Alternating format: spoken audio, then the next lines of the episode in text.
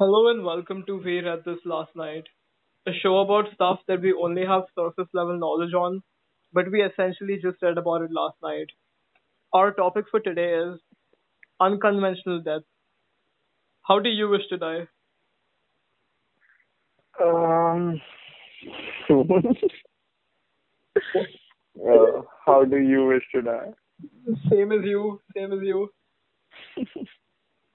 Anyway, coming to the topic at hand, there have been various unusual deaths throughout the course of history. Some grotesque, some hilarious, and some just plain sad. And today we're going to talk about a few of them.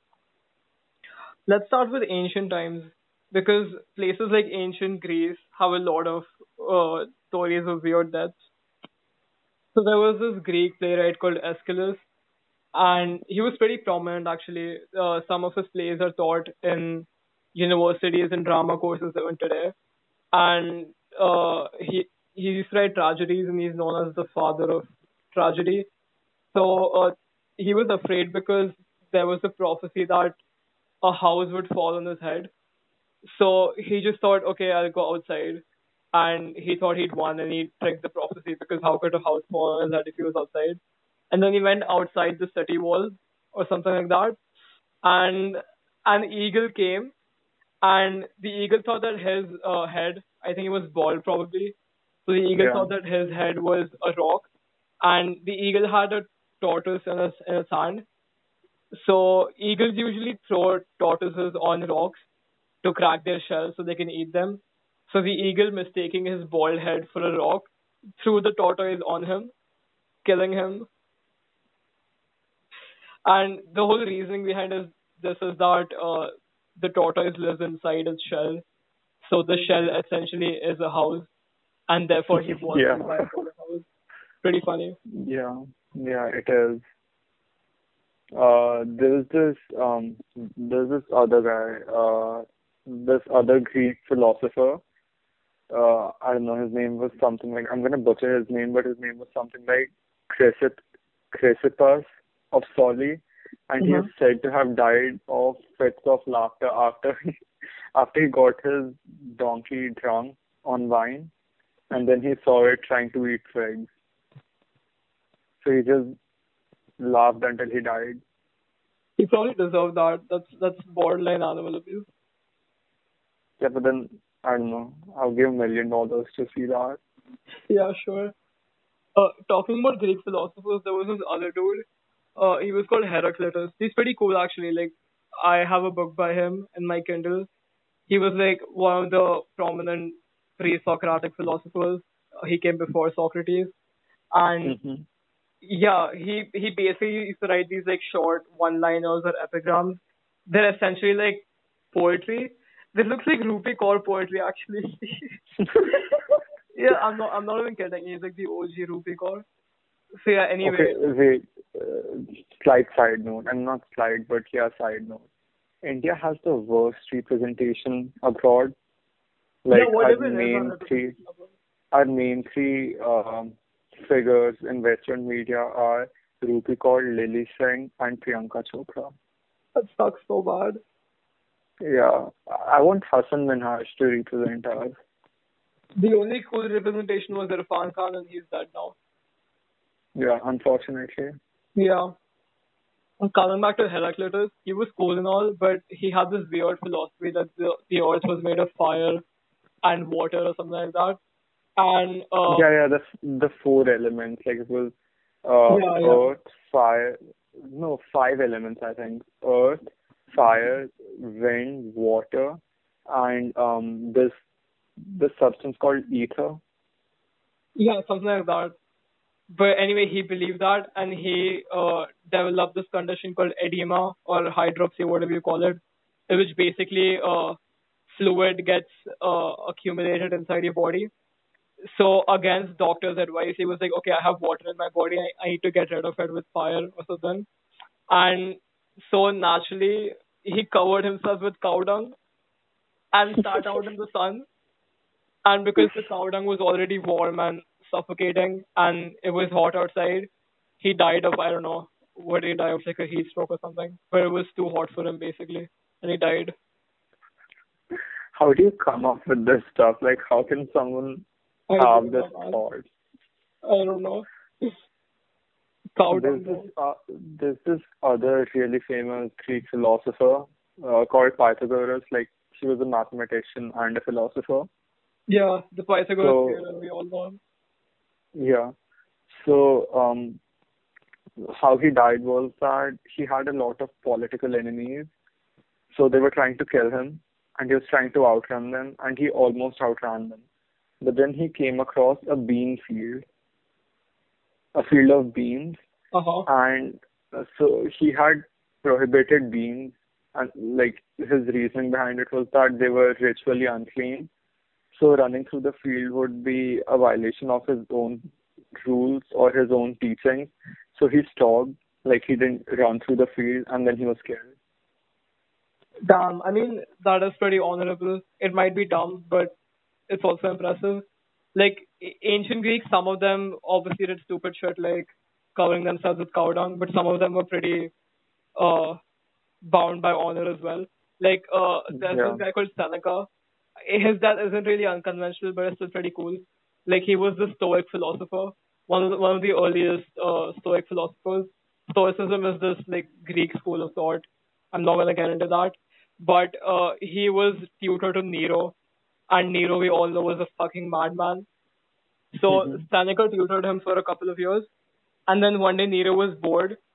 He he, he was bored, and also like there was this uh, conspiracy that uh, Seneca was involved in a plot to assassinate Nero, which was like almost hundred percent not true. All historians agree on that. It was probably fake, but uh, nevertheless, Nero just randomly decided to tell Seneca to off himself.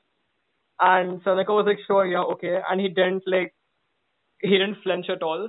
And he casually went into his bathtub and slit his wrist and died.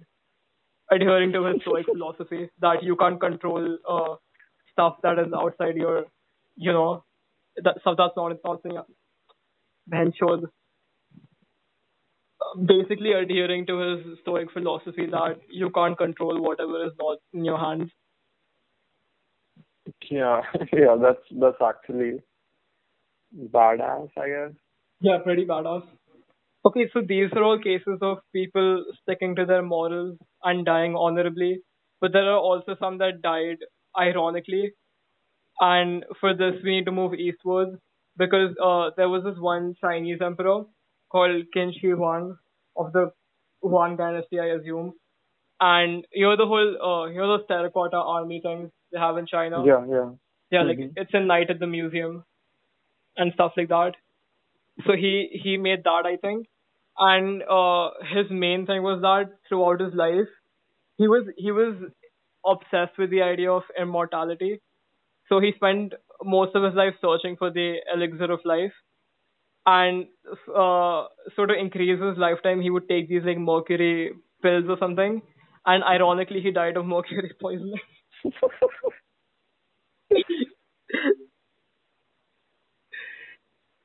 There was this Pope, like Pope John the. So you know how um, all uh, Catholic priests have to take a vow of chastity and like they have to resist carnal temptations and all that stuff. yeah, yeah, sure. And they do. So Allegedly. John the Twelfth didn't really fuck with that. Like he didn't concern himself with like living by those rules. Uh, he scandalized even the Roman society of his day with his addiction to pleasure and debauchery. Mm-hmm. Um, so uh, his uh, his opponents accused him of turning the papal palace into a brothel. And Wow. um, do you know how he died? How did he die? He died in uh, the year nine, 964 and he died uh, like he was 27 years old and he suffered a fatal stroke while in bed with a married woman. Damn, that is pretty ironic for a pope. yeah, but then I don't know, he was like the anti-pope. Yeah, but keep in mind, this is not just some random godman or like, you know, a lowly priest. It is the pope. Yeah. Yeah. That's so cool. That's honestly so cool. Like, imagine going to the Pope and saying that you've turned the papal palace into a brothel. Yeah, I mean, if if I was ever elected pope, I would probably do that. Yeah. there was this other king, like the Saxon king, Uh-huh. uh, who died in the year uh, 1016. And so he was only king for like eight months. And like he spent most of that time fighting the Vikings who were trying to invade and take over his country. Mhm. And um, he failed to keep like England safe. But at least we have a good story, like, uh, you know, regarding how he died. So how he died was that he was going to the washroom Uh-huh. and at that point the toilet was basically a hole in the ground which like led to a tunnel Yeah. and that's where all the feces would remain and like people had to clean it out and stuff and the tunnel would open somewhere else because uh, I don't think anyone wants to dive into the toilet seat. So that opening was for the person who had to clean the I don't know the uh, trench up and so this uh, Viking, he entered the trench through that other hole. And so he, um, Edmund was doing his business and the Viking stabbed him in the butthole. No fucking way. There's no other way to put it. He literally stabbed him in the butthole. No. That's how he died. yeah, also you talked about that Pope dude. Uh, this wasn't exactly the same, but like Saint Peter. Uh, when he was crucified, he didn't like uh want to be crucified like Jesus had. So he specifically requested that he be crucified uh upside down. And even though it was more painful. hmm Yeah, and now like uh people associated with like the devil or whatever use the upside down cross as a way to mock Jesus. There was this pope who, like, I don't remember who it was, and my facts might be hazy, but he died while fucking an altar boy. uh, that, that's like the classic way for a pope to die. yeah. like so many popes have died uh, in a violent manner. It's it's just pretty insane. Yeah. Some of them probably deserve it. Also talking about martyred saints, uh, Saint Lawrence, he was this dude who, uh, like he was a saint and, uh, he was there during the time when obviously the Romans were persecuting a lot of Christians. So he was Yeah. sentenced to be, uh, like roasted to death on coals, which is so fucking painful. I cannot even imagine it. But yeah, while he was being roasted, like uh, he was roasted on one side first, and then this is obviously a legend. Like there's no he actually said this, but it's just a story. He was like, "I'm well done on this side. Turn me over." yeah, and now he's the uh, patron saint for cooks, chefs, and comedians. I don't remember who did this, but like this is uh, artist, like a modern artist, uh, probably from the 20th century or so. And um, so that person was sick and like they were hospitalized. And so uh, one of their relatives asked uh, one of the healthcare workers like how their condition was. And they said that they're getting better. And so the artist just uttered the words on the contrary and died. Imagine being that petty, like someone Yeah. says that you're getting and no, you're I'm just like, literally dying. yeah. That's the dream. That is the dream. Also, some some deaths are just like plain sad. Like there was this one dude. Uh, uh, he was like, he was he was the head servant to the Prince of France. So he was res- responsible for organizing this huge ass banquet, where like even Louis the Fourteenth, like the Sun King, uh, this really Mhm. popular French king, he ruled for like I don't know seventy something years, but he was a big deal. So he was present at the banquet as well. And this poor guy got so stressed. And there were a number of like difficulties with the banquet, like the seafood wasn't arriving on time. And he got so stressed that he stabbed himself. And the person who found his, his body was coming to tell him that the fish had just arrived. No. Yeah, that's so sad. That's horrible. That is horrible. Uh, there's this guy named Hans Steininger Mm-hmm. in the 16th century. He was the mayor of a town called Braunau, and like I think he has the longest recorded beard in human history. Oh, that's probably also the town where Hitler was from. I'm not sure, but yeah. I think that's So the- probably why Hitler didn't have a beard and he only kept a short mustache. Jethalal.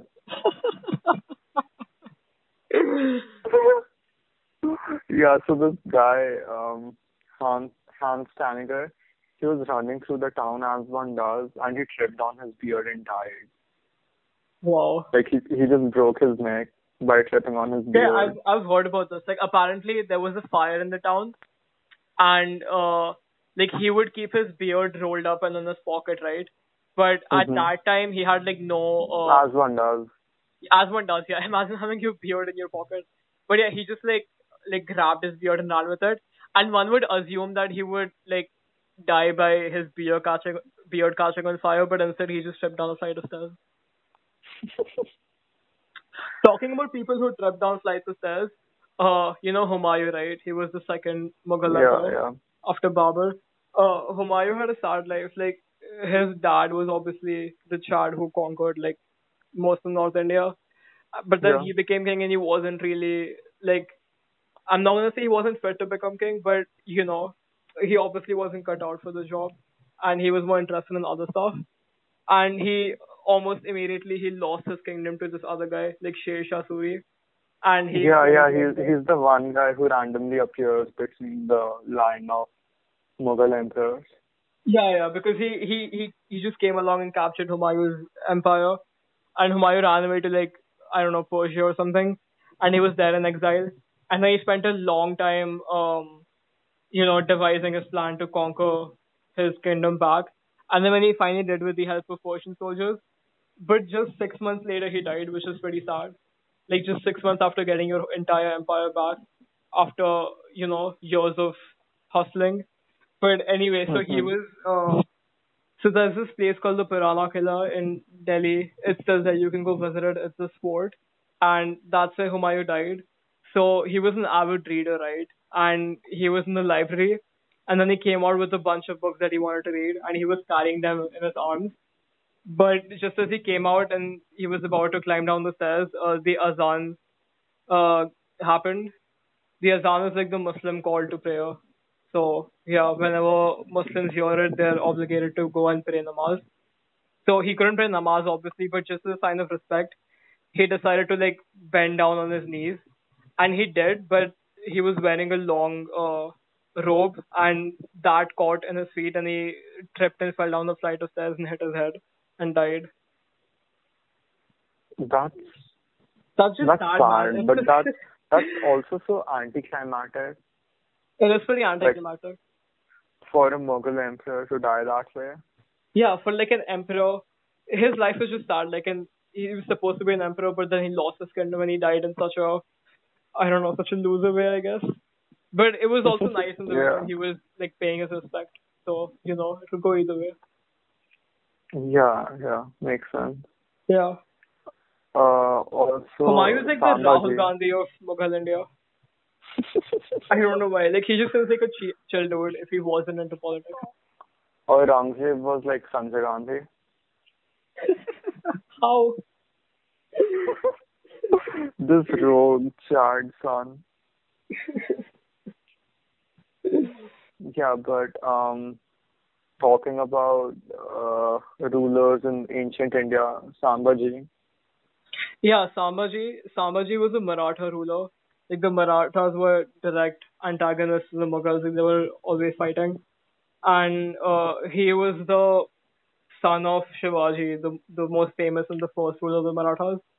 So yeah, he succeeded when Shivaji died, and he spent a good half of his uh, reign just fighting off the Mughals. But during one battle, unfortunately, his own family fucking snitched on him, which is so lame. Fuck snitches. Anyway, yeah, he got snitched on, and uh, Aurangzeb captured him. And uh, there are varying accounts, but it's like almost certain that he was tortured a lot and then killed. So basically, at first, uh, he was uh, put on trial and convicted to death for the killing of Muslims. And then Aurangzeb told him to bow down to him and convert to Islam. But then Chad Sambhaji goes, the day I will convert to Islam is the day you give me your daughter's hand in marriage. Which is just such a cool thing to say, like mad respect for him. So he said that Yeah. obviously Aurangzeb was pissed. So he did a bunch of stuff to him, like he gouged his eyeballs out, and then yeah, there's this other story as well, like a more drawn out version of this, that he uh, chopped his tongue off, and then Aurangzeb told him to write, and he wrote the same thing on on a piece of paper, and that just made him more mad. And yeah, he was. yeah, and in the end, they just beheaded him. Yeah. that that's funnier than like sad. Yeah, yeah, it's pretty cool. Yeah. Um going back to the West, there was this uh king, Louis the Third, king of West Francia. He Mhm. died around the age of eighteen at Saint Denis. Saint Denis, I don't know. Um so he was mounting his horse to pursue a girl who was running to seek refuge in her father's house. But he hit his head on the lintel of a low door and fell, fracturing his skull. Average Bihari.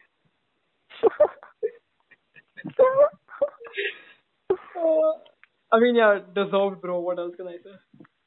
Yeah, like you're a king and you're following a girl. Yeah, That's yeah, he deserved it. yeah, he did. Okay, but also all of this just goes to show how fucking crazy the medieval period was. Like, can you imagine? Like, so much crazy shit happened. Uh, one of the things that happened is, um, like in the 1500s, there was this city in France called Strasbourg, something like that. And uh, this woman one day, she just comes out in the streets and she starts like slowly moving at first. Like you watch Jojo Rabbit, right? Yeah, yeah. Do you know the end when they start like casually moving and Yeah, eventually yeah. they start full on I I know what you're talking about. Yeah, yeah. So this woman just she she was moving for a while, and then she started dancing like more and more rapidly until she was like full on just jitterbugging. What does jitterbugging even mean? I don't know what that means. But anyway, she was doing it, and a few people were amused at first, but then she kept dancing for a long time. Like some sources say up to a week.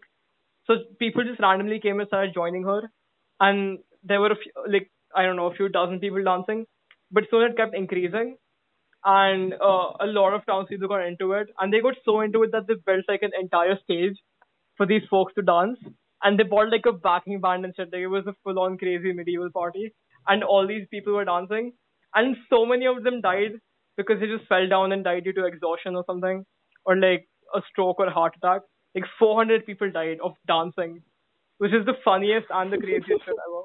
And to to this date, like like unlike the other stories we discussed, like those were mostly uh like legends or you know exaggerated accounts. This one actually happened. Like we have historical proof of this happening, and we still don't know how it happened.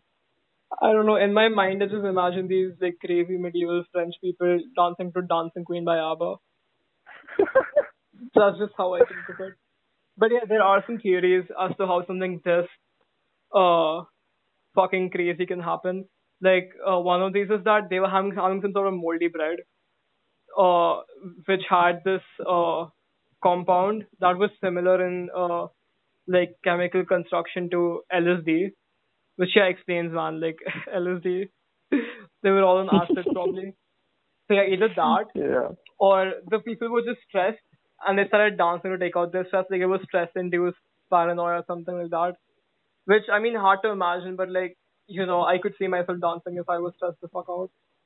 And other than Yeah, that, but then I, don't- I don't know. I wouldn't I wouldn't do any physical activity voluntarily if I was stressed. yeah, I would dance, but not for like a week straight until I died of exhaustion. Yeah.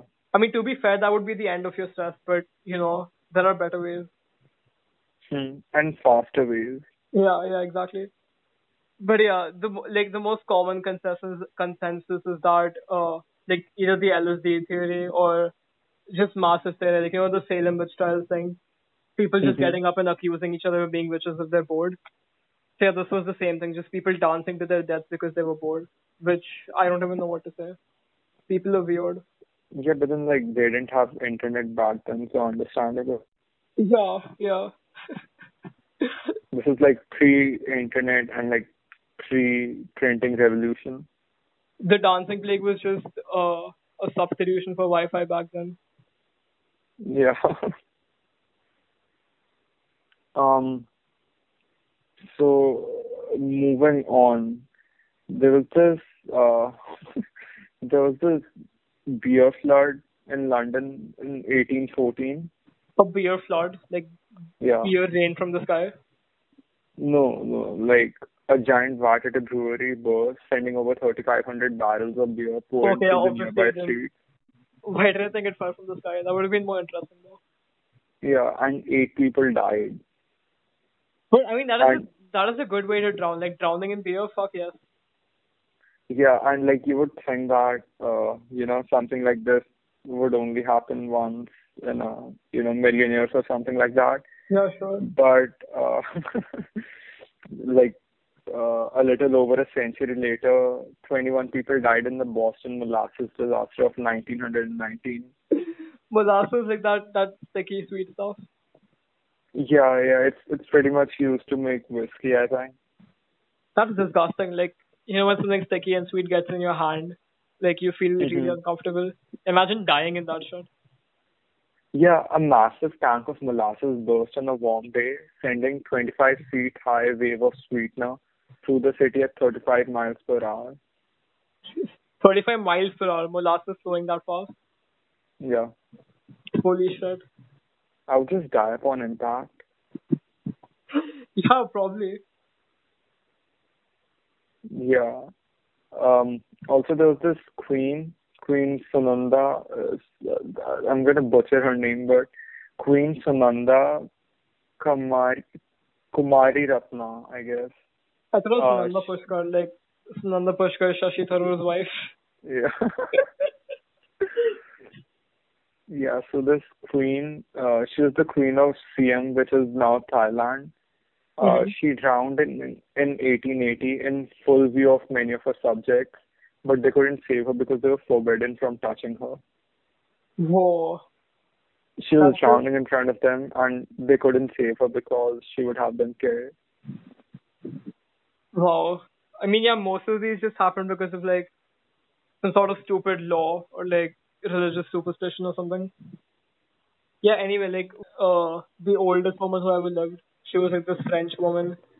She lived till like 122 or something. Like till date, she's the oldest person ever. Official records were. So Mhm. like she came to attention because ऐसे 100th anniversary था. Like Vincent van Gogh Dutch था ना, but like towards the end of his life he came to Paris. Paris से sorry, France में कोई तो ऐसे small town था. And this one was, Mhm. was from the same town. And she claimed to have seen Van Gogh, and they were like, "Holy shit, ये इतनी बुड्ढी है." So they put her in the Guinness World of like records, Guinness Book of Records.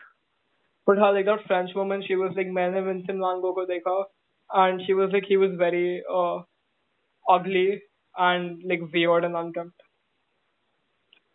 Which how like I could I could imagine him like that. Yeah. Anyway, yeah, that's just sad. Like her drowning in front of all her subjects who couldn't save her because they were afraid of being killed themselves. Yeah. Uh, talking about sad deaths that were also unusual, Vincent Van Gogh, probably uh, the saddest life someone has ever led.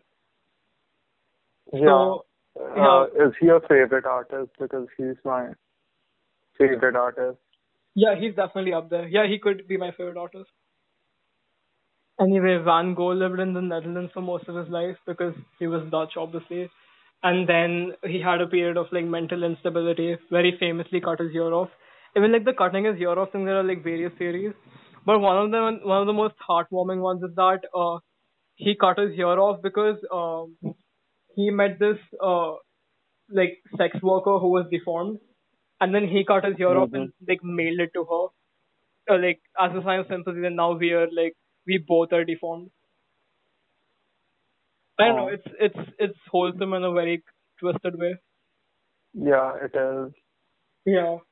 Anyway, that and yeah, after this whole like beard phase, he was um in an asylum where which was arguably one of the most creative phases of his life. Like he completed a lot of paintings at that time, hmm and then he The moved Starry to. Night. Hmm? The Starry Night. Yeah, yeah. I think it was some. I think it was the view from the asylum. I'm not sure. But yeah, a lot of other famous paintings. And then he moved to this town uh, in France, like the small town, and uh, there he lived there for a while, and he eventually died. And the circumstances around his death as well are very uh, weird. Like most people say that he killed himself, which you know fits with the whole uh, tortured artist killing himself uh, stereotype. Like it's very convenient to just admit that he killed himself. But there are varying theories. Like so, what happened is that um, he lived at this hotel, and he went out in the afternoon with his painting supplies and stuff. And he said that he was going to the wheat field to paint. And then he went to the field, and then he came back walking to the hotel with uh, a gunshot wound in his abdomen without any of his painting supplies. And then he was just like, I've been shot. And then he went upstairs. And uh, he was actually alive for a long time. Like the police came to question him and shit. And he admitted to killing himself. He actually did that and then he died.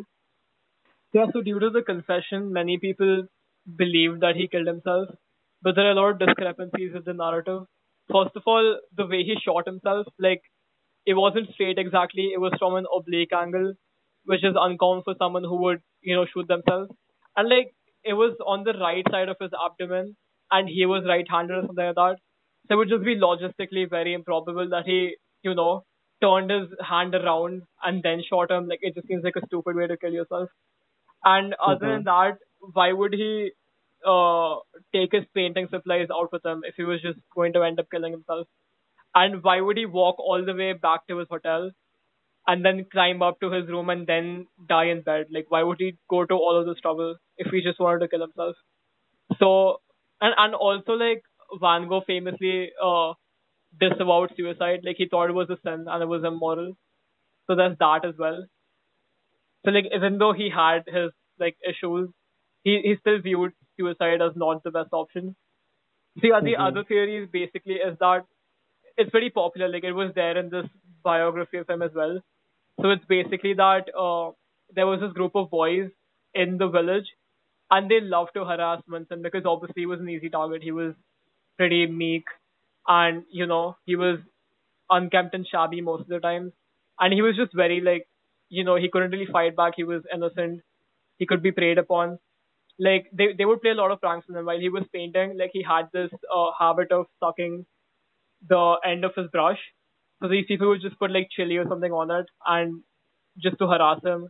And a lot of other That's, shit. They would like beat him up. such a fucking juvenile prank. Yeah, it's so infuriating. Like imagine you're bullying this person who a century later is one of the greatest artists who ever lived. But yeah, Vin- Vincent was a kind-hearted person who didn't usually retaliate to stuff like this. But yeah, one of these boys, like one of the major bullies, he uh had this whole cowboy thing going on. So he bought like a hat and this like gun, and he would play tricks with it. So the theory is that these boys had a lot lot to drink, and they came about Vincent while he was painting, and they had some sort of an argument, or they tried to harass him again, and the boy accidentally shot him, or maybe even purposefully shot him. But uh, Vincent admitted to killing himself just so that the lives of these boys would be saved, because obviously they would be executed if the authorities found out, which is just so sad. Yeah, like if that's true, then so sad because like even after everything they did to him, like his primary concern was to, you know, save them. Yeah. And you know what's even sadder? Like, uh, do you know about Vincent's brother? So his brother Theo Van Gogh, he Vincent was mostly like he he would paint, and he would paint well, but his paintings wouldn't really sell that much. So Theo was the person who financially supported him for almost all of his life because he had a Hmm. stable job. And Vincent was really frustrated because uh, he couldn't give back to his brother. Like even after all these years, he was still mostly unsuccessful, and he felt really guilty for being like sort of a leech upon his brother Yeah. and his family. So yeah, Mhm. people say that Vincent even accepted his death. Like even though he was shot, he didn't really retaliate or even mind because he just saw himself as a burden to Theo, so he just let it go, which is infinitely sadder. Yeah, like the worst part is that he died thinking of himself as a failure.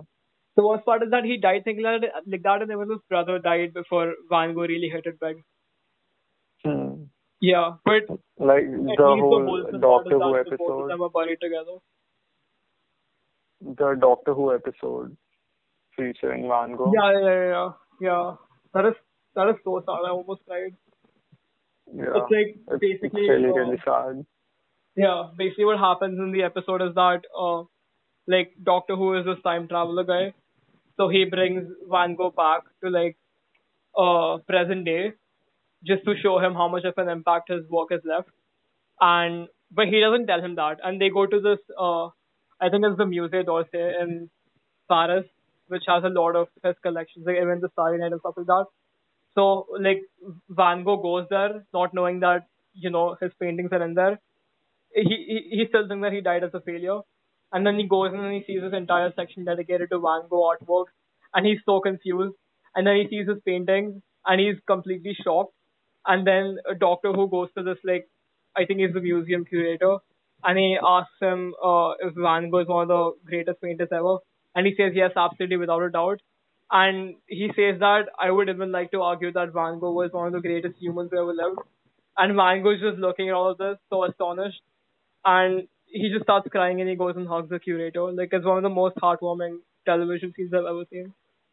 Yeah, I have goosebumps right now because of it. It's so good. It's like really, really good. You guys Yeah. should you guys should watch the Van Gogh museum scene from Doctor Who, if not the entire episode. Yeah, for sure. But it just makes me mad because all these things like prove that he was definitely a kind-hearted person. But people just like to label him as this, you know, tortured artist. And that's why the whole Yeah. killing himself narrative is so convenient to, to thrust upon him. But Mm-hmm. the thing about Van Gogh is he didn't make uh, good art because he was depressed. He made it in spite of being depressed, which is the impressive part. Yeah, and some of his best work is when he was actually in a good state of mind. Yeah, exactly. You know, when he was in, uh, when he was receiving psychiatric care. Yeah, that just refutes the whole thing that he was only creative when he was sad, Yeah, which and people Like there might be some people like, try to push the narrative that like he was so immersed in his uh artwork that like he drank his paint and stuff and that's just like they romanticize it. But no he drank the paint because he was clinically depressed. Yeah, they romanticize his illness, and that's pretty gross. yeah Yeah. speaking of tortured artists uh edgar allan poe Yeah, Edgar Allan Poe is another artist who had a sad life and an equally sad and confusing and unconventional death. So, uh, yeah, he just had a shitty life, man. He was orphaned. Not exactly orphaned, but his mom was dead and his dad abandoned him. So he grew up with foster parents, but his foster dad was a major hard ass and he didn't give him enough money and he believed in making uh, young Edgar work for his money. So even though he went to university, he did not have enough money for like bare minimum basic necessities, and he had to work for it. Mhm. And yeah, eventually he just couldn't. Like he was he was really into debt, so he abandoned like his university after a few years, and uh he was engaged to this girl, but then he went and uh no, he came back from university and like he found out that his fiance was married off to some other guy. So yeah, at this point he was just at like rock bottom. But then he got a bit famous and like he remarried uh unfortunately to his thirteen year old cousin. Yeah. That's creepy, but what can I say? And yeah, Yeah. after that he had a relatively stable life, even though he was living with his cousin who was half his age. But yeah, let's just assume that he Mhm. was happy. And yeah, even his liter- literary career was like kind of okay. But then again, he had some troubles with alcoholism, and uh, yeah, his cousin died sadly. The only woman he was actually happy with. So again, he was um on his own. Yeah, so Edgar Allan Poe was found dead one day in Baltimore, just lying on the gutter in a horrendous fashion. And no one knew how he got there. Like even for this, there are a number of varying theories. So one of them is that like he was he was gonna get married again to his like remember the fiance who left him at the beginning. She came back to him, Yeah. and he was going to get married to her, but apparently her brothers were against the match, and they didn't really like Edgar, so they beat him to death and just left him there, which is Understandably so, he married his cousin. yeah, it might have been justified, who knows, but it's still sad either way. So that's one. And uh, another theory is that even though Edgar drank a lot, he wasn't really well suited to alcohol. Like even a glass of wine could make make him tipsy. So yeah, he alcohol wasn't really for him, but he still drank it. So yeah, another theory is that he like drank himself to death and died by the gutter of alcohol poisoning, which yeah, that's pretty miserable as well. And uh, another is that there was this thing which happened. So there were elections going on in uh, the US at the time, and there were these people who committed voter fraud. Like there were these gangs who would just abduct random people, and uh, they would send them to vote again and again by making them wear different disguises so that one person could have multiple votes. So yeah, there's the theory is that he, Edgar, Edgar was a victim of that, and it just somehow erupted into violence, and they beat him up and left him there to die. And uh, the last one is that he had a tumor in his brain, which he definitely showed some symptoms of that. Like, uh, he went to the hospital and like uh in the morning he was just like he he showed all signs of a tumor victim like he was looking around at objects but he couldn't really register them apparently even the doctor wrote it off as uh cerebral inflammation but that was just a polite way of saying that's why alcoholism so does that Another poet who fits the tortured artist, uh, you know, more is Sylvia Plath. yeah Sylvia Plath. Sylvia Plath was this uh, author slash poetess, and um, so yeah, she was married to this guy named Ted Hughes. So I'm gonna go through her history of you know depression stuff like that. So um, so Sylvia Plath lost her father at the age of eight, and that was the first year. That was the same year her first poem was published. Um, at the age of 12, her uh, IQ was 160. The average IQ of a 12-year-old is 90 to 100. damn Uh, when she went to college, she was assaulted blind date. Uh, she was really interested in writing, but she was rejected from a writing course. She suffered from insomnia and she couldn't meet uh, Dylan Thomas, who was a writer that she admired a lot. And so all of this stuff was too much for her. So she um, she moved back home with her mother, and she had depression, and she had suicidal thoughts, but she wasn't sure if she could go through with it. So Uh-huh. she tried to um, trigger warning. Uh, yeah, she she tried to check. Uh, I don't know. She tried to check if she could take the pain by you know making cuts on her leg, and then she decided that she could do it. So she, so after a couple of weeks, she uh, attempted suicide by eating a bunch of her mom's sleeping pills. Um, she was yeah sent Sylvia Plath attempted suicide multiple times she even wrote a poem about it like one of her most famous poems is Lady Lazarus in which she Mhm. famously says that dying is an art like everything else I do it exceptionally well Yeah, I mean, I I haven't read it. I think so. Like, I could be uh, wrong here, but like maybe uh, the title refers to the fact that she kept trying to kill herself, but she couldn't do it, and you know Lazarus, Lazarus came back from the- the dead. yeah he's the dude in the Bible whom Jesus resurrected Yeah, yeah. So back to uh, Sylvia Plath's life. Uh, she was admitted to psychiatric care for six months, where she was given electric shock therapy. Um, later, she married Ted Hughes after dating him for only six months, and Ted Hughes was this uh, other really famous poet. and um, you know how normal couples at that time wrote letters for each other and stuff. Mhm. These guys wrote poems for each other. Romantic. Yeah, and they had two kids, one boy and one girl. Uh, but like, not uh, everything was as good as it seemed.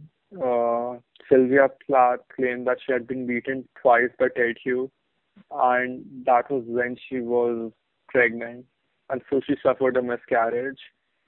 Uh, because of which her depression came back, and she attempted suicide once again. She took uh, her car and she tried to dump it into the river, and thankfully she was saved. But um, people thought that it was an accident until she published a work uh, like telling everyone that it was actually a suicide attempt. It wasn't an accident. Uh huh. Um, yeah, and then Ted Hughes, he's such a piece of shit. He's such a piece of shit. Um, he cheated on Sylvia Plath with their tenant. Uh, Eddie was an and- asshole, man. Yeah, and uh, the tenant was pregnant, and so they split, and the kids went with Sylvia Plath. Sylvia Plath's depression came back. She tried to seek psychiatric care, but she couldn't get it. Then she wrote this semi-autobiographical book called The Bell Jar, which is probably her most famous work. Uh huh. Yeah. And uh, her mom didn't want her to publish it because, like, she didn't want everyone to know their business. And so it was only published in the UK. It wasn't published in the US because Sylvia Plath's mom stopped, like, she prevented it from happening. And so uh, finally, how Sylvia Plath died was that um, she sealed her kids' room with clothes.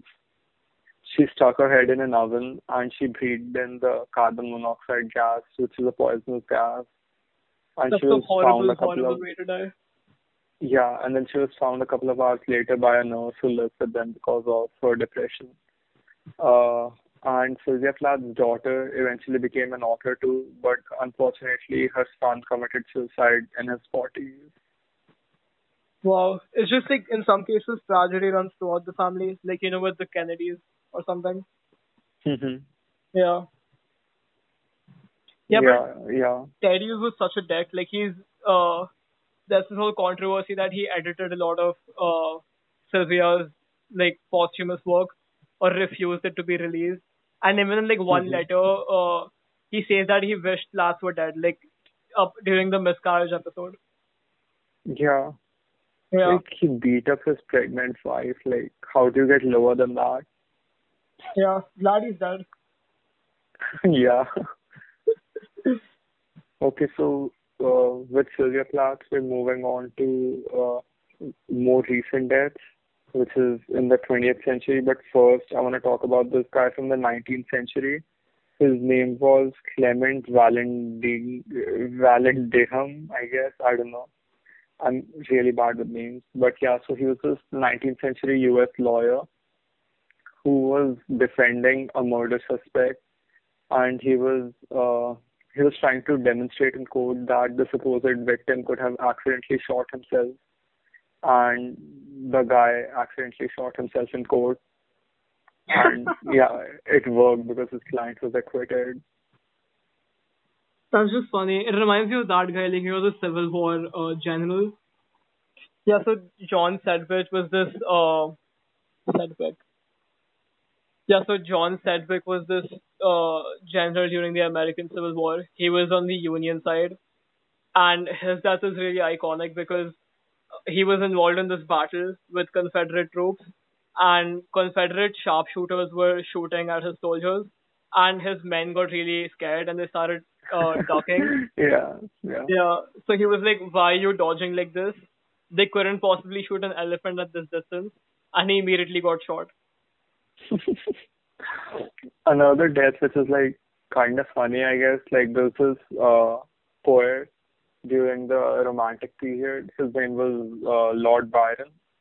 Yeah, I know, but Lord So- Byron. Yeah, so he was this poet in the Romantic period, as I've already said, and uh, so basically, he was just campaigning for uh, Greece to, you know, gain its independence from the Ottoman Empire. Mm-hmm. And so he was like writing poetry and stuff. And then one day he's like, I'm gonna go fight in the Greek War for independence. And he he went, and he died of a fever.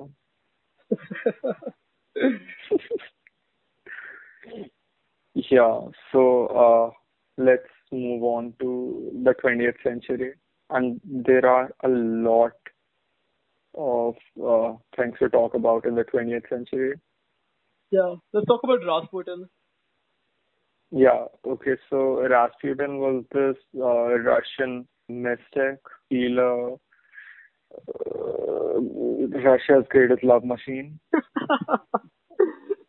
He was this healer who was supposed to cure Tsar Nicholas uh, the second um, hemophilic son, Uh-huh.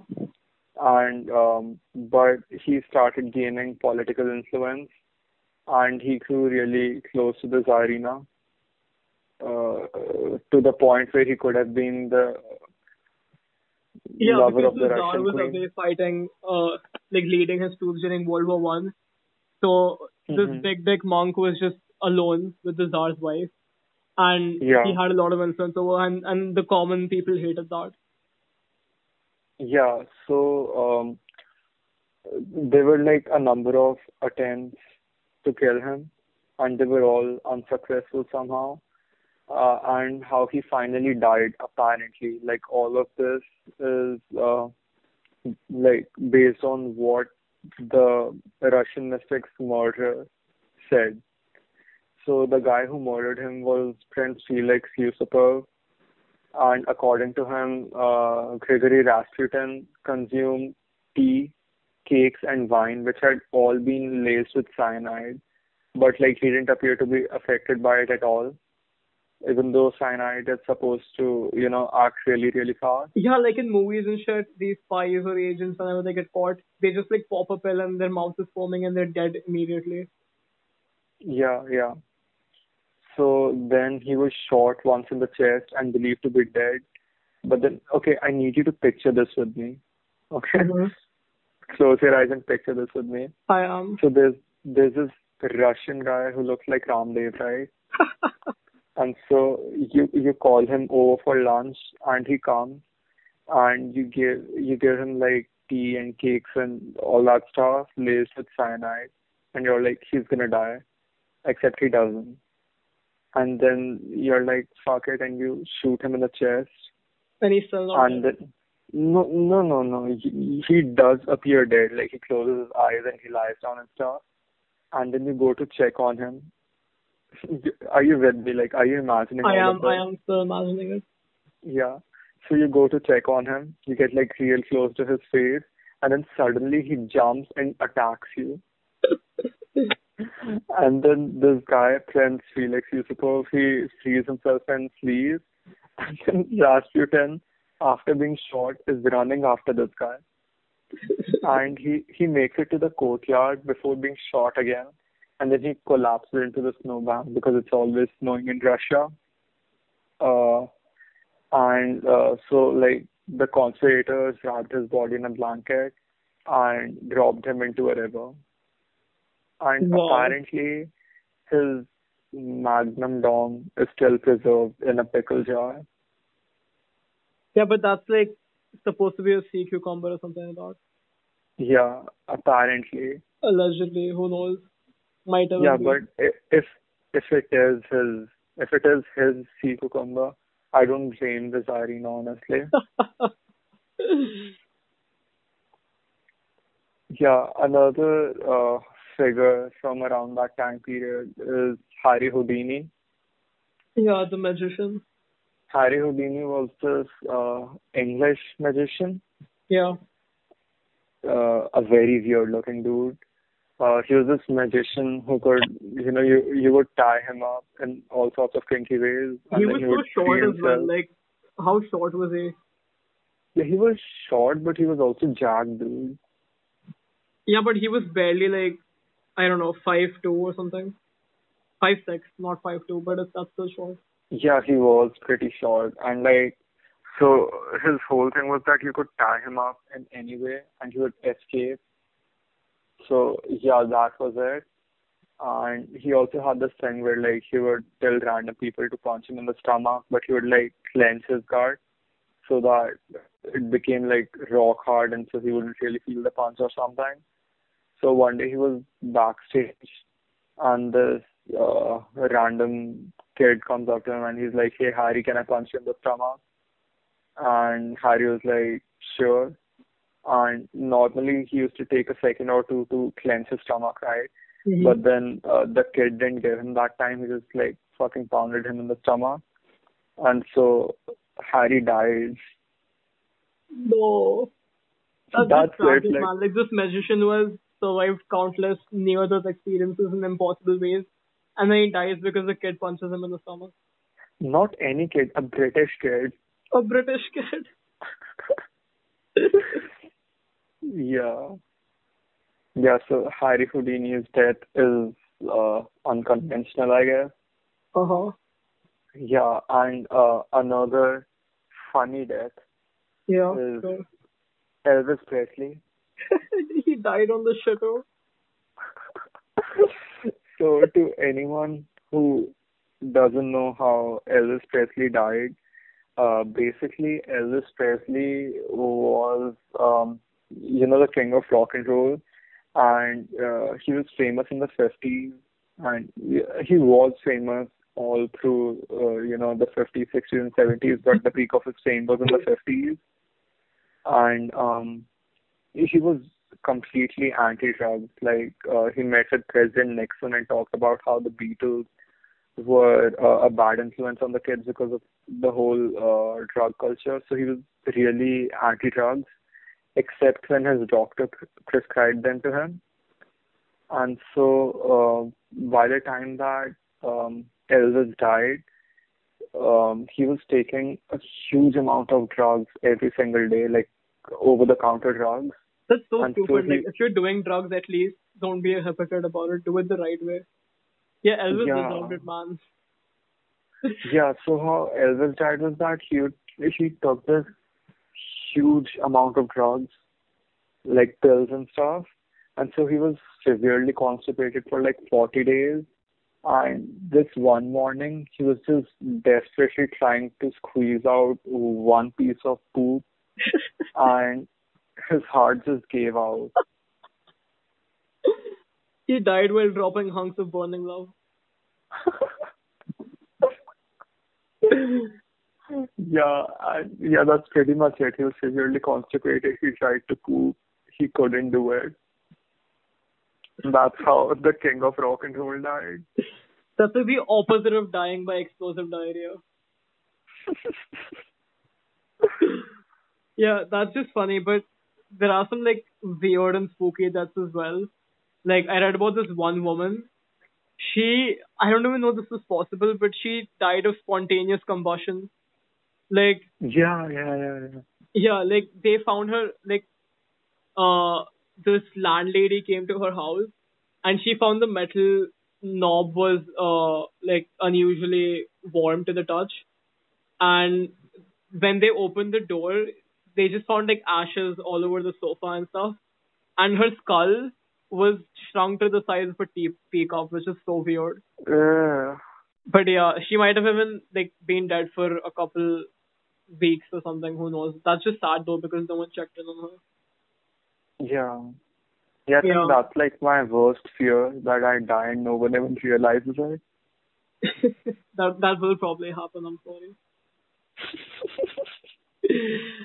but yeah, they concluded that she died of spontaneous human combustion, which is like very rare, like extremely rare, but it does happen.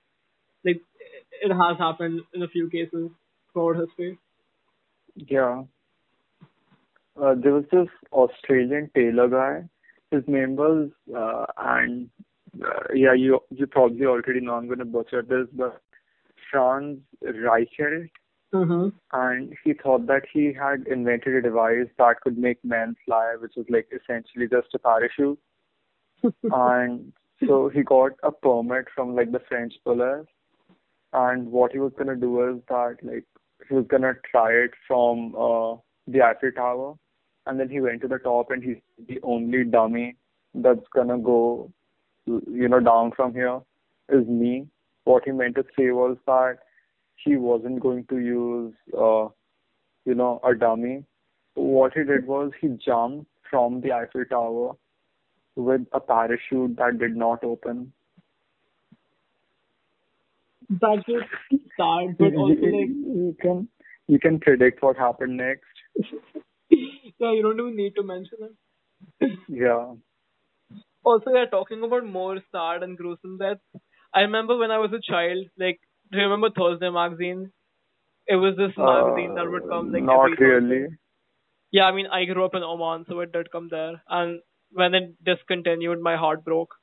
But anyway, um, I don't know. In Bahrain, we had this fucking uh, we had this Mallu magazine. Like it was in English, but it was a Mallu magazine. You know what I mean? yeah, I know what you mean. And it was called Magic Pot. But yeah, Thursday magazine was the best. Like, yeah, it was my formative sources, like, uh, you know, information about, uh, crime and like, uh, strange horror stuff. So, yeah, Yeah, you know one- exactly what a budding mind needs. Yeah, precisely. there was this one uh story which really like captivated me. So there was this French dancer called Isadora Duncan. Like the entire story, I don't know, was just like very well written and well pictured. It was really uh creepy to me as a child. But she was this dancer and uh she was really famous across like France and even the Soviet Union. Yeah, so Isadora went out one night in this convertible like open car without a roof, which you already know is a bad idea from a historical viewpoint. But anyway, um, it was cold that night, so a friend advised her to wear um, a jacket or a coat or whatever. But she's like, no, I'm just gonna stick with this long ass scarf. And just as she was about to leave, like just as she left, uh, one of them was gonna tell her to take the scarf off, but she'd already gone by then.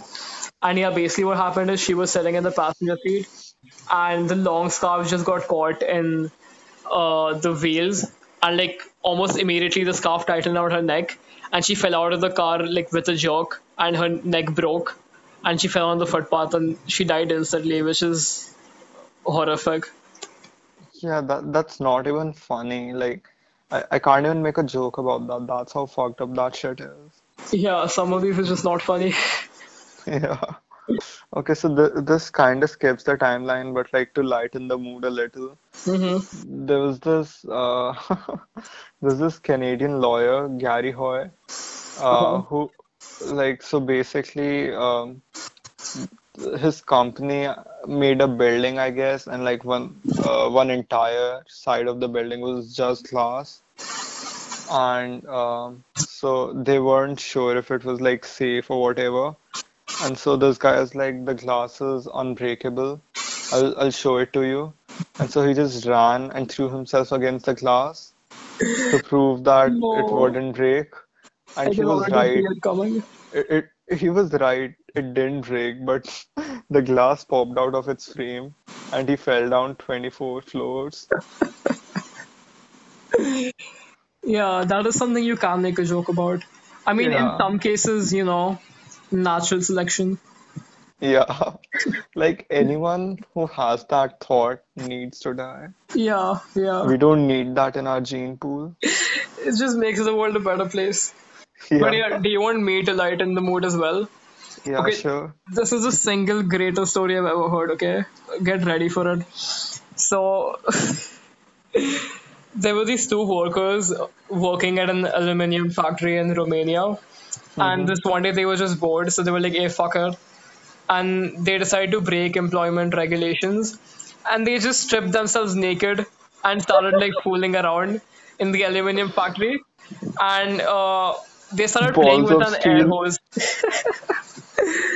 they started fooling around with this air hose and wait for it one of them pumped six bars of atmospheric pressure into his anus causing internal hemorrhaging and he died within minutes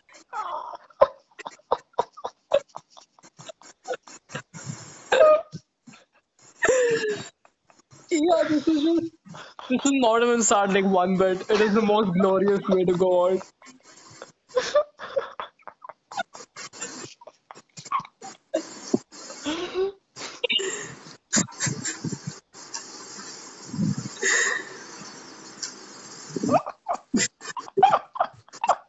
Uh,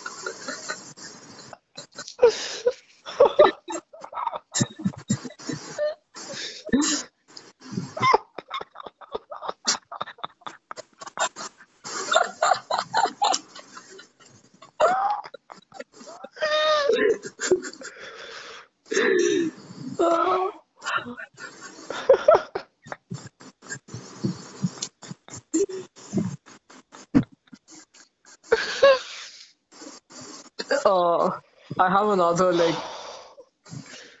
Please go ahead. Please go ahead. No, it's not a funny one. It's a fucked up one. I wish I had something that could like equal this, but I don't think I'll ever find anything as funny as this in my life. He shot himself in the ass in six units of atmospheric pressure. उसकी literally card फट गई होगी Reverse flatulence.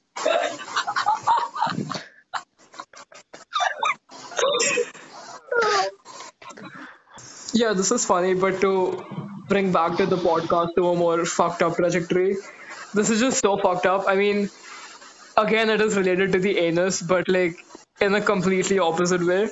So there's this famous uh, a case in um, like the state of Washington in the US. It's pretty recent. It's so fucking recent. It happened in like 2005. So uh, there was this guy called um, what was he called? There was a guy called Kenneth Pinyan, and uh, he was a zoophilic. You can already see where this is going.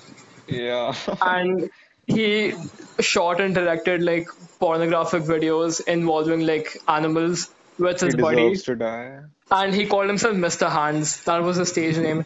So Mr. Hands recorded a bunch of uh, videos of him like doing it with like horses and cattle and shit. And this one time, uh, while he was recording uh, a video of a horse penetrating him in his anus, he sustained fatal injuries in his colon and he died, which again deserved. It's so fucked up. Imagine getting fucked to death by a horse. The American dream. But yeah, I mean that is like that is not even arguably animal abuse. It is definitely animal abuse, and yeah, he deserved it. Yeah. Um, another fucked up one, which could be funny, but like in a very sick way. Um, so there was this uh, football player in Mizoram. Uh, so he scored a goal, and you know how people celebrate after scoring a goal? Yeah, yeah. Run Yeah. and remove their shorts and shit. Yeah, so not this guy. What this guy decided to do was first he did a cartwheel, and then he did a backflip. And then when he was doing a backflip, he landed on his neck and died on the spot. Again, deserved. Like you know those annoying jocks at school. They're like, haha, I can do this. Yeah. they all deserve to die. Yeah. Like honestly, that that's kind of funny. Yeah, no, I'm not gonna say that that didn't make me laugh. Yeah. Yeah. And I- I don't know how true it is, but like apparently the guy's name was Jibru. Someone told me this in like fourth or fifth grade in school. They were like, this guy Jibru died yesterday. He he was trying to do a backflip and then he fucking fell on his neck and died. If you heard it in fourth grade, then it's definitely true. Yeah. But yeah, some of these cases are just so fucked up. Like it, it gives me. I mean, it already is hard believing in humanity, but this just makes it impossible that these kind of people actually exist. Like there was this one. This is a really famous case. Like a lot of people know about it, but like, um, the whole German cannibal case. Have you heard of it? Uh, I have not. So there was this guy called Armin Meiwes. Like he was a self-proclaimed cannibal, which is already fucked up. But then there was this platform called Cannibal Cafe, where like these cannibals would get together and discuss like I don't know what they discussed, like cannibal instincts or whatever. What? Recipes. Yeah, I I I hope so. But yeah, this other dude on the uh, side, he voluntarily offered his body to be eaten up by a cannibal, which is really fucked up. But yeah, he said that hey, you know, y'all can eat me if you want to. I don't really mind. I mean, I can understand being suicidal, but this is just a whole different ballpark. Yeah. But anyway, this dude wanted to be eaten, and this other dude wanted someone to eat. So they agreed that they would help each other out. And then they met, and oh my god, it is just so gruesome. Like, this is too graphic. I don't even know if I should discuss it, but originally, like, this wasn't even the perpetrator's Again, uh, idea. just a second, just a, again, trigger warning. Trigger warning, yeah, extreme, extreme graphic violence and cannibalism, and every single uh, trigger warning Crime on the known to planet. man. Yeah. So uh, again, this wasn't even the perpetrator; it was the victim himself. He offered, like, he wanted the perpetrator to bite his penis off while he was still alive, bite it off, and then he tried, but then he couldn't bite it off. So eventually, he just had to, he just had to like cut it off and cook it or something. No, I don't think he cooked it. He just ate it. I'm I'm not sure. But yeah, he did that, and then like he tried to bite him, but then he couldn't, so he just started like cutting parts of him, and then he sliced his wrist, and I don't know. Eventually, I think the guy died of blood loss or something, and then he just like stored him up, and like ate some of his body. ew. Yeah, it's the most disgusting thing I've ever read. I don't think I'll read anything more disgusting than this. I hope not. Yeah, if there's anything more disgusting than this, I don't think I can continue living. Ew. Yeah, it's gross as fuck. I thought that the story I was gonna tell was gonna be uh, depressing, but like after what you've told me, uh, yeah, I don't think so. Yeah, So, and uh, Cannibal Cafe was shut down after that. thank fucking Good. God. I was gonna talk about the death of Jeff Buckley. Uh huh. Yeah. So Jeff Buckley was this uh, musician in the 90s. Um, he's really famous for his cover of Hallelujah by Leonard Cohen. Mm-hmm. So he he released one such a beautiful album. cover. Yeah, it is. It is. Um, he just released one album. He was recording his second album when he died. So Jeff Buckley went swimming fully dressed in Wolf River in Harbor, and uh, it's a water channel of the Mississippi River. And he went swimming fully dressed while singing the chorus of Whole Lotta Love by Led Zeppelin. Mm-hmm. Uh, one of his roadies remained on the shore. Um, so he was like moving, I don't know, he was like, I don't know, he was keeping the radio and a guitar somewhere. And this boat was passing in front of him. And so, um, when the boat passed and the roadie looked back, uh, Jeff Buckley wasn't there anymore. So, yeah, he drowned. And then his body was found floating on like four days later. Mm-hmm. Yes, so it's basically just that that uh, he drowned like under a boat. Yeah, and the creepiest part is that allegedly uh, a lot of his lyrics reference him dying, but some of them are specifically about drowning. Like one of them says that uh, your eyes to the ground and the whole world spinning round, forever asleep in the sand with the ocean washing over, which is like spooky as fuck. I like Jeff Buckley. Like I've heard all of his songs. Yeah, it's a tragedy that he died as young as he did, Yeah. and he only released one album. hmm Uh, his autopsy showed no signs of drugs or alcohol in his system. So yeah, like that was one of the first. Uh, you know, whenever a musician dies, that's the first thing that people think of. Yeah, But naturally. yeah, he had no substance in his system. Mhm. And his official website has published a statement saying that his death was not mysterious and it was not a suicide. It's just that he drowned. Yeah, that's by misadventure or whatever, but sometimes it's just hard to believe. mm-hmm. Yeah, yeah, it's it's a loss. Yeah, definitely. Um, speaking of celebrities who have died, there was this uh, WWE wrestler called Chris Benoit. Mm-hmm. So um, he had been wrestling since the 90s, and uh, in 2005, I think his best friend passed away. Like they were both in WWE, and his best friend passed away, and so like he had a lot of uh, mental trauma, I guess. And uh, in the wrestling business, like they used to take steroids and stuff, and uh, he, they had concussions all the time. Yeah, the WWE is horrible the way they like exploit their employees. Yeah, yeah, it is, and like they can't unionize or anything. Just recently, uh, you know how uh, some celebrities uh, stream on Twitch? Yeah. uh, WWE like just uh, made it illegal for their employees to do that. Like they can't use their likeness on Twitch or like there was this there's this one app where you can uh, I don't know you can video call with a celebrity for uh, you know a couple of minutes something like that. They can't have only fans all that kind of stuff. Yeah, they literally control the lives of their wrestlers.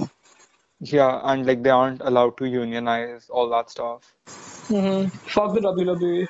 Yeah, fuck them.